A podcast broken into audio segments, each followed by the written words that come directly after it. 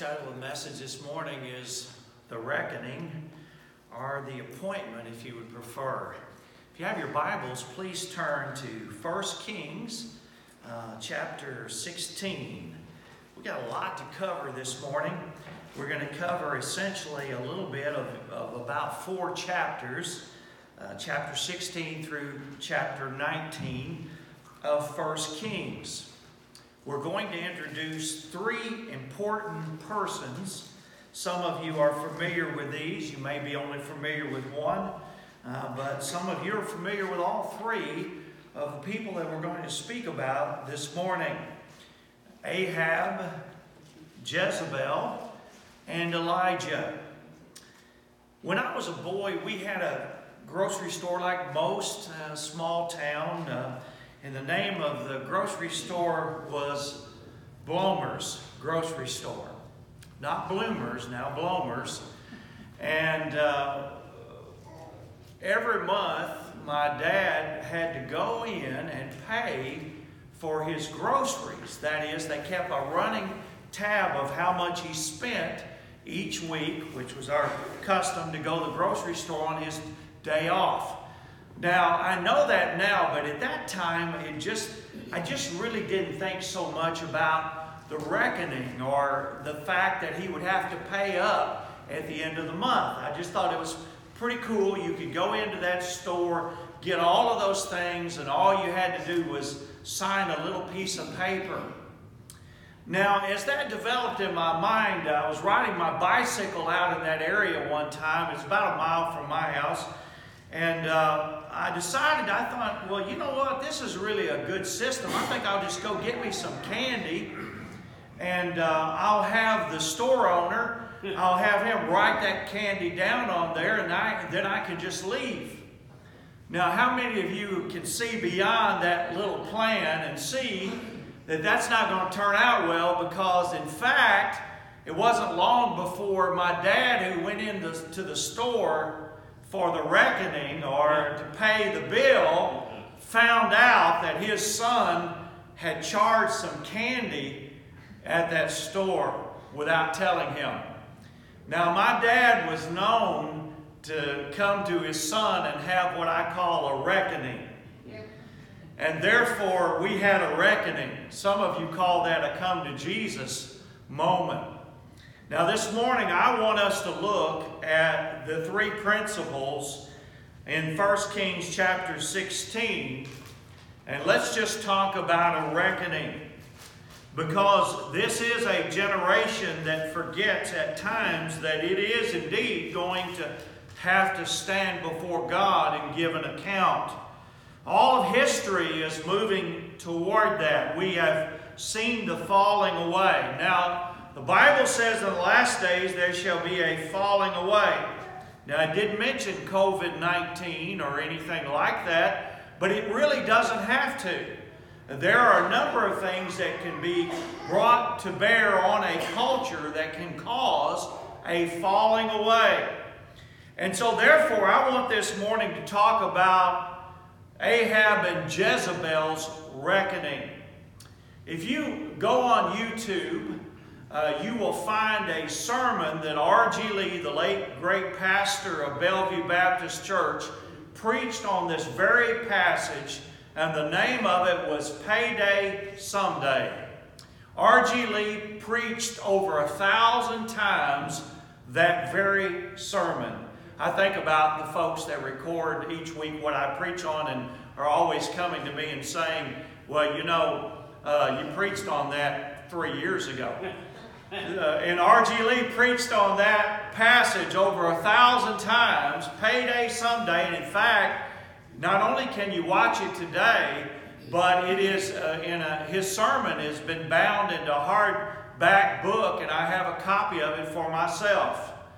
But there came a time for Jezebel and Ahab that there was a reckoning. You know, sin can cause us to think that there'll never be a reckoning. There'll never be an appointment for that judgment, for that sin to be judged. But Jezebel, the Bible says, and Ahab were wicked before the Lord. If you go to 1 Kings uh, chapter 16 and you look at verse 29, and I kind of want to give you an overview with some insight, if I might, to what we're talking about this morning, because this is not common for most of us to, to think on this. You know, you don't meet girls named Jezebel today, do you? No, sir. You, you just don't. I mean, you. Uh, I saw on TV the, the other day a, a girl whose name was Vashti, which you, you see that. You see Esther, you, you see Ruth, but you don't see Jezebel, do you? And there's a reason for that. And if you look at 1 Kings chapter 16, verse 29, where Ahab is introduced as one who becomes king and reigns in Israel, there's a brief statement that should catch our attention here. It says, In the 38th year of Asa, king of Judah, Ahab, the son of Omri, began to reign over Israel. And Ahab, the son of Omri, reigned over Israel in Samaria 22 years. At one time, Israel was considered to be Judah and beyond Judah, but then it was divided, and it was Judah in the south and Israel primarily in the north. But in verse 30 it says, And Ahab the son of Omri did evil in the sight of the Lord, more than all who were before him. Now if you go down a little bit farther, you would, you would see uh, Jezebel is introduced as well. In verse 31 it says, He took for his wife Jezebel, the daughter of Ethbaal, king of Sidonians, and went and served Baal and worshipped him. So his wife, Jezebel, led him away from the one true God. Uh, she was a part of an empire, if you will, in Sidon. We've heard of Tyre and Sidon. The Old Testament refers to them that was pursuing a false God the God called Baal. We might know him more in our minds as Zeus. And so this God of Baal was introduced once again into Israel. Now there is a pattern of this uh, throughout the Old Testament with numerous kings, whereas Israel would purge itself of these false gods, and then a new king would come along and he would reintroduce, either through his wife or simply on his own, he would introduce these false gods into Israel, these pagan gods into Israel.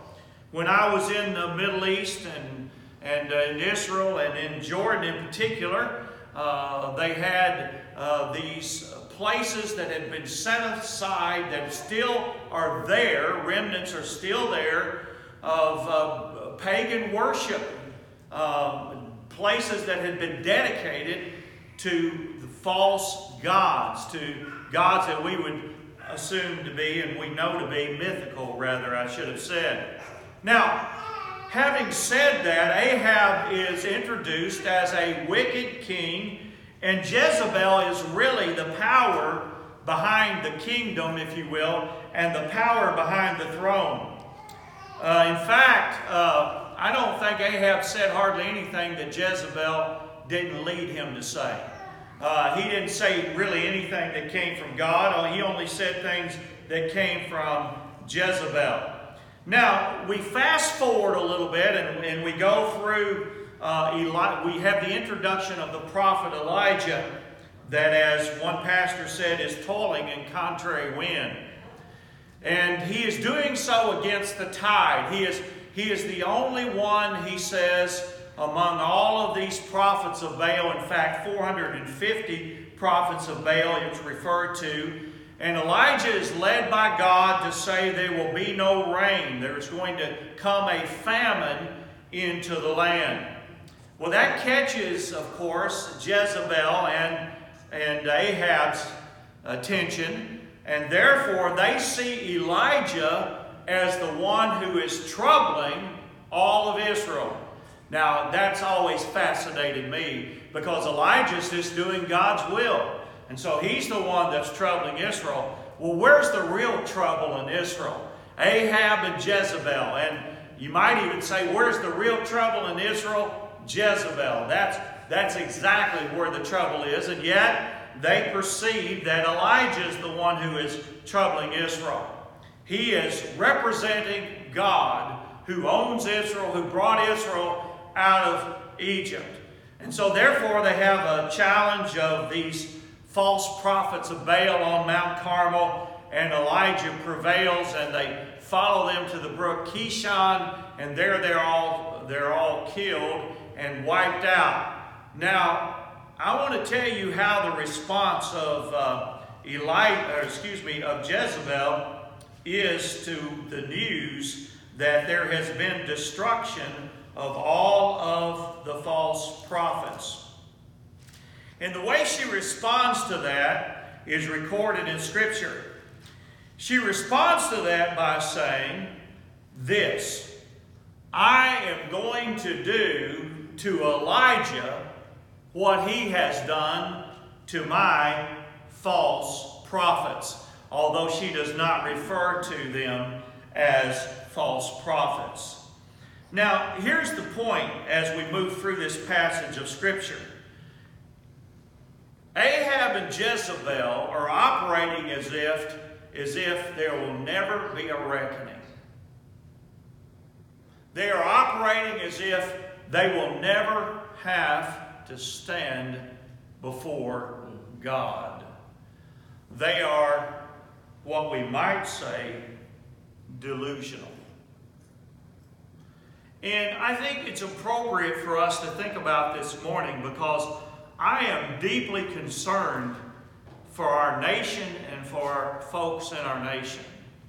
As you know, I'm going to leave tomorrow and, and go to Louisiana and uh, spend a week there, and I am concerned about their suffering, their, the human suffering that folks there are going through, and it appears that there's even more suffering ahead with another hurricane that is headed to parts of Louisiana.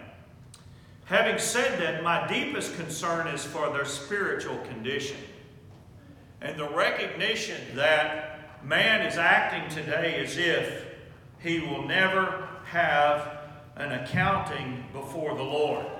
And we know that is not true. In fact, we know just the opposite is true. Man will have to stand before God. In chapter 19, and now I have found it, I was looking for it, I don't know if you could tell that or not. In chapter 19, it says Ahab told Jezebel all that Elijah had done and how he had killed all the prophets with a sword. Then Jezebel sent a messenger to Elijah saying, So may the gods do to me and more also if I do not make your life as the life of one of them by this time tomorrow. Then he was afraid. Then he was afraid. Now you may say, why would he be afraid? He has God, does he not?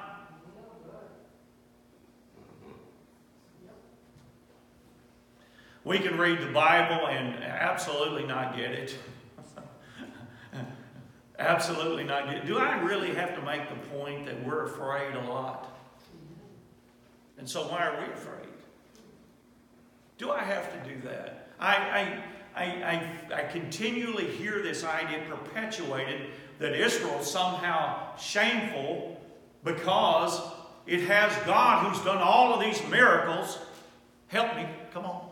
God who's done all of these miracles, He's done tremendous things, things that cannot even be imagined in the hearts of men, and yet they fail to believe.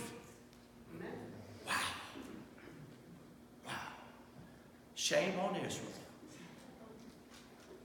Shame on Israel. Are you detecting some sarcasm? Shame on Israel. Well, the truth of it is, is oh my, oh my. One preacher said years ago when he pointed one forward, he had three pointing back at him. So, so am I. Well, so Jezebel is what we might say full of herself. Mm-hmm. And Ahab is full of herself too.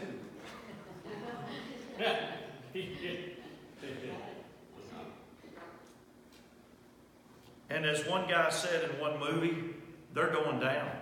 Mm. They're going down. And just like the Israelites who suffered in Egypt and didn't believe God was paying any attention, Ahab and Jezebel don't believe God's paying any attention either. They believe they can do whatever they want to, whenever they want to, and that there will never be a reckoning or an accounting. They don't know of the New Testament that clearly tells us it's appointed once for a man to die, and after this, the judgment. For we shall all appear before the judgment seat of God. The Bible says, I saw the small and the great stand before God. Kings and tyrants and the humblest among us, presidents, will all stand before the Lord. Amen. I sometimes become rather disgusted when I hear some of the language and the words used by even our president today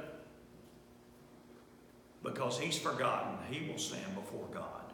Or if he hadn't, he appears to have. We must all be reminded of that.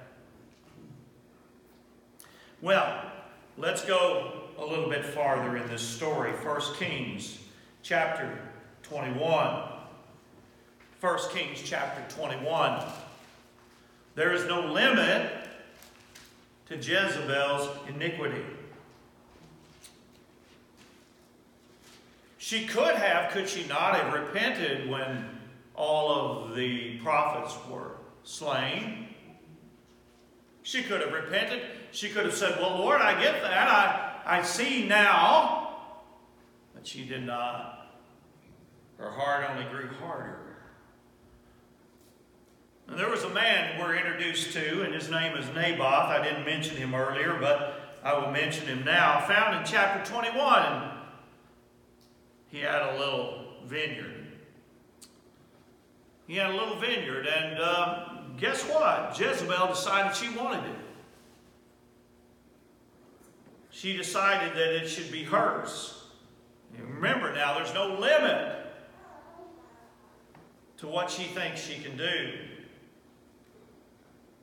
So in chapter 21, we're told that Jezebel, talking to Ahab, hatches out a little plan to take Naboth's vineyard. Well, Ahab goes to him and he, he says, I'll give you some money for your vineyard. Just sell it to me. When Naboth says, I can't do it, I can't do it.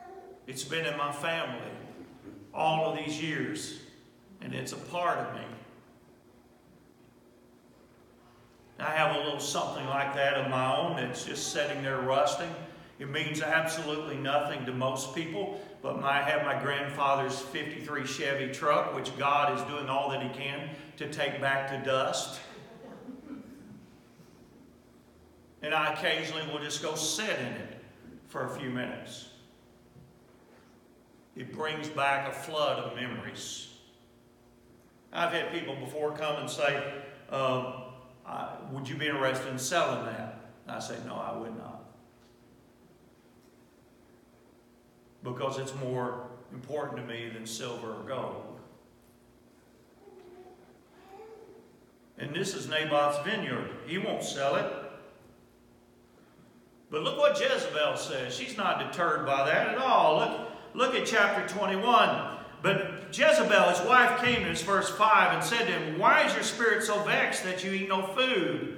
And he said to her, Because I spoke to Naboth the Jezreelite and said to him, Give me your vineyard for money, or else if it please you, I will give you another vineyard for it. And he answered, I will not give you my vineyard. Why do you think Ahab's spirit was so vexed? I think because of Jezebel. That's what I think.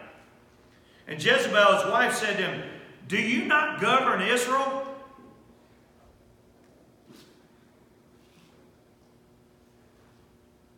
What is she saying? Man up. Arise eat bread and let your heart be cheerful. I will give you the vineyard of Naboth the Jezreelite. I will give you whatever your little heart desires. God won't care. She doesn't even care about God. She spends no nights. All she does is think about what she wants. And Jezebel doesn't repent, but you know Ahab does. But before there, what happens? They trump up this story in this latter part of this chapter, and Naboth, in verse 15, it says, has been stoned and was dead. Jezebel said to Ahab, Arise, take possession of the vineyard of Naboth, which he refused to give you money, for he's not alive, he's dead. It's a rather interesting little plot, and uh, just do whatever you want. You know. May I say to you that God is paying attention.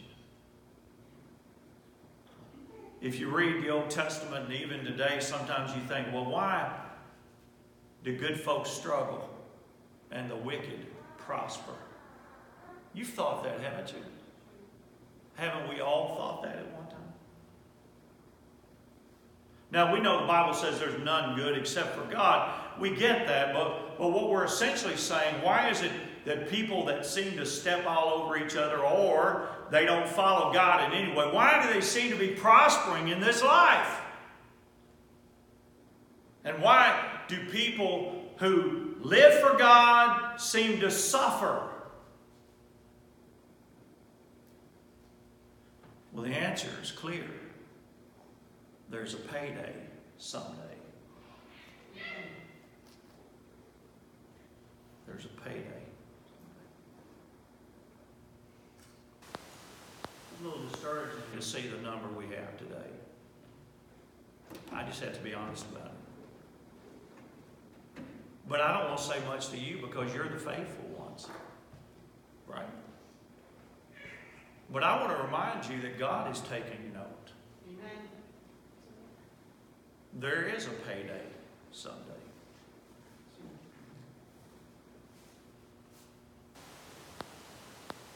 Someday across the echoes of heaven, we will hear, Well done, good and faithful servant. For you, people of God at Westover, kept the faith. It's not you.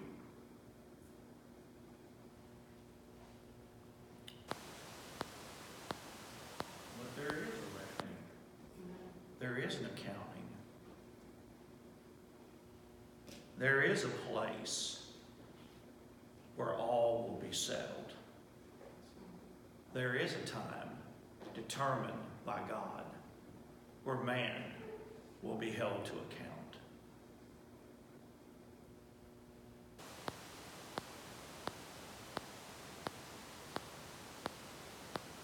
We are told that God was paying attention God is being stirred up. And how many of you know when God gets stirred up, you need to pay attention to that? The Lord, in the latter part of chapter 21, the Lord condemns Ahab. And the Bible says Ahab repented. Look at verse 19, the latter part of verse 19. And this is God speaking to. And you shall say to him, Thus says the Lord, in the place where dogs licked up the blood of Naboth, shall dogs lick your own blood. That's pretty gross.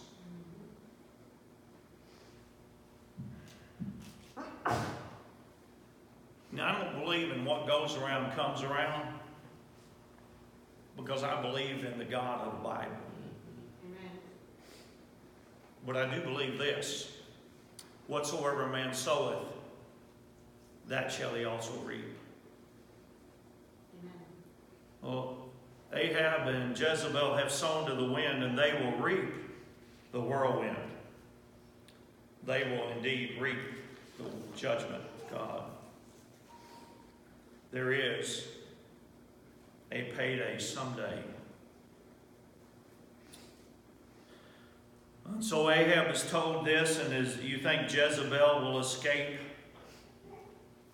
Verse 23 of chapter 21, and of Jezebel the Lord also said, The dog shall eat Jezebel within the walls of Jezreel.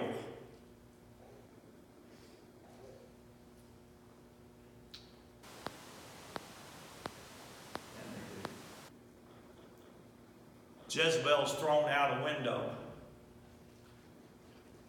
And there's, according to Scripture, almost nothing left of her. I think her hands and her feet. Maybe something else, I don't recall. But just very little is left of her. Naboth, who was just an innocent vineyard holder who only held on to the vineyard because it was in his family, God didn't like that. God brought righteous judgment. And might I say to you that God is righteous in bringing judgment on sin? He despises the separation that it creates between himself and us, and he despises what it does to us, the damage it causes upon us.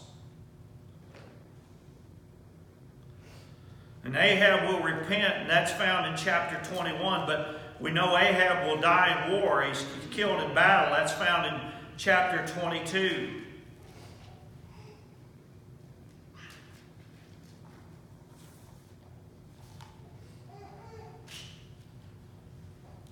I'll go over to 2 Kings 9. I think, I think I'm right about that.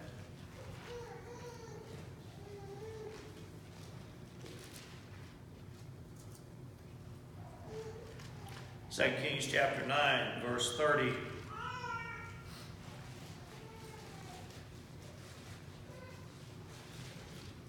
God will use Jehu as a righteous instrument of judgment against Jezebel. When Jehu came to Jezreel, Jezebel heard of it, and she painted her eyes and adorned her head.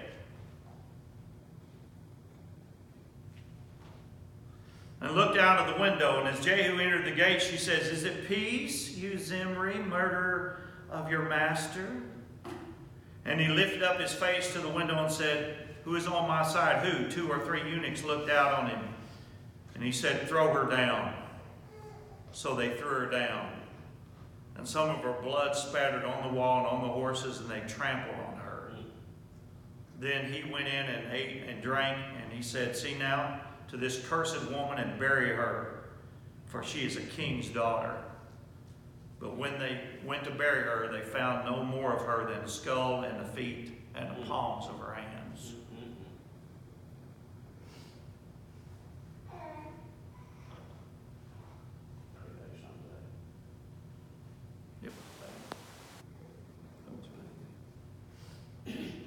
The Bible says there is a way that seemeth right to a man, but the end thereof is destruction. Because judgment is not swift in some cases, and people are allowed to live a lifetime away from God, some people draw the conclusion that there will be no judgment. But that's the wrong conclusion.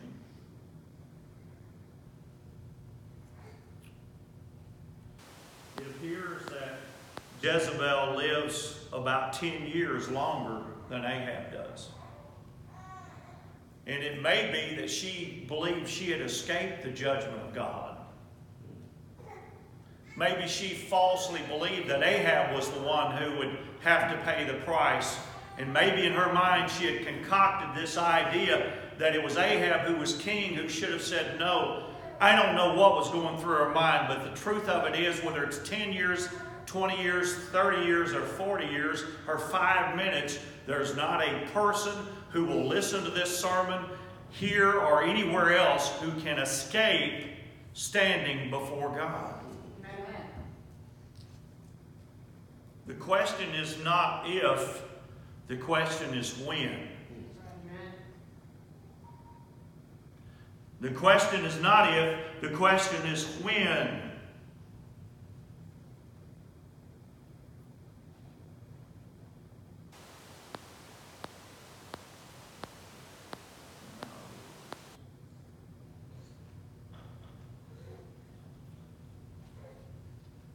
Now I'll meet people just like I do here. I'll meet people there in uh, Louisiana when I get there that will be so consumed by the rebuilding of their house.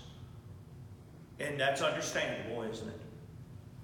They will be so consumed by the removal of trees and the restoration of electricity or the restoring of electricity and all of the things that we consider to be the normal part of life.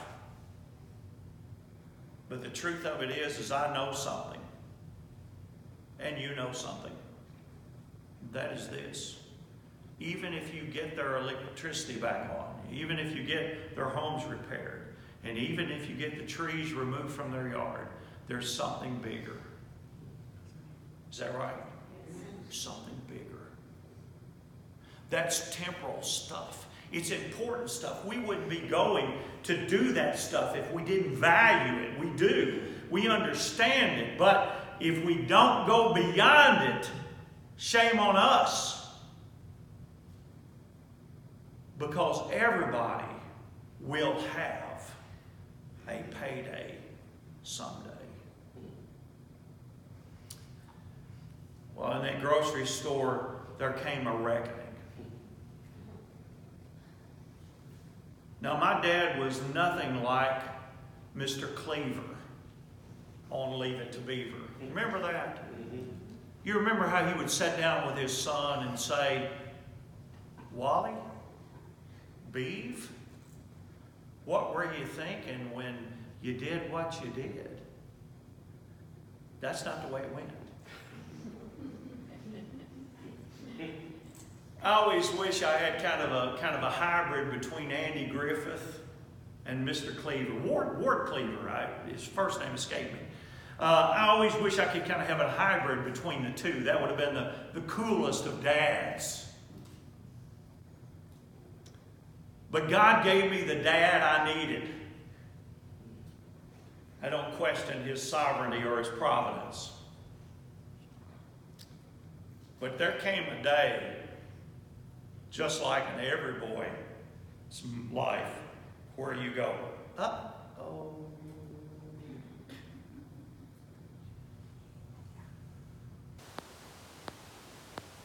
I like uh, teacher Westerman. She was every boy's dream. She was just slightly older than the junior class, which is every boy's dream as a teacher. Flaming red hair. The only thing I forgot was she had my mother's phone number. And one day when I arrived home from school in my usual happy-go-lucky thinking and attitude, my mother was on the phone. It was Mrs. Westerman. It just so happened that my mama's boy had been acting up a little and in those days, the teacher called your mama. And your mama did not go, son, I'm sorry you had a bad day. If your mama was like my mama, she just wanted to enhance your experience.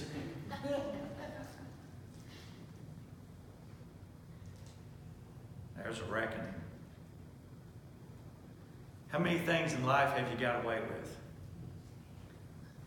Aren't you glad that, that everything you did wrong hadn't been, boom, there it is? Amen.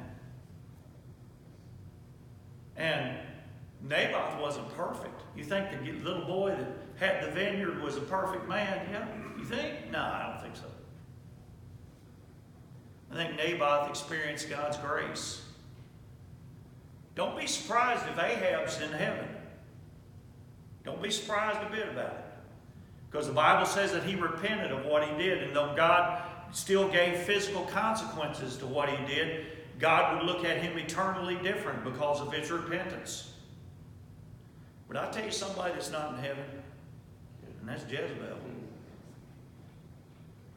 And she's not in heaven not because God didn't love her, He did. And she's not in heaven uh, not because she did something bad. She's in heaven because she would not repent. She's not there. She's not in heaven because she would not repent.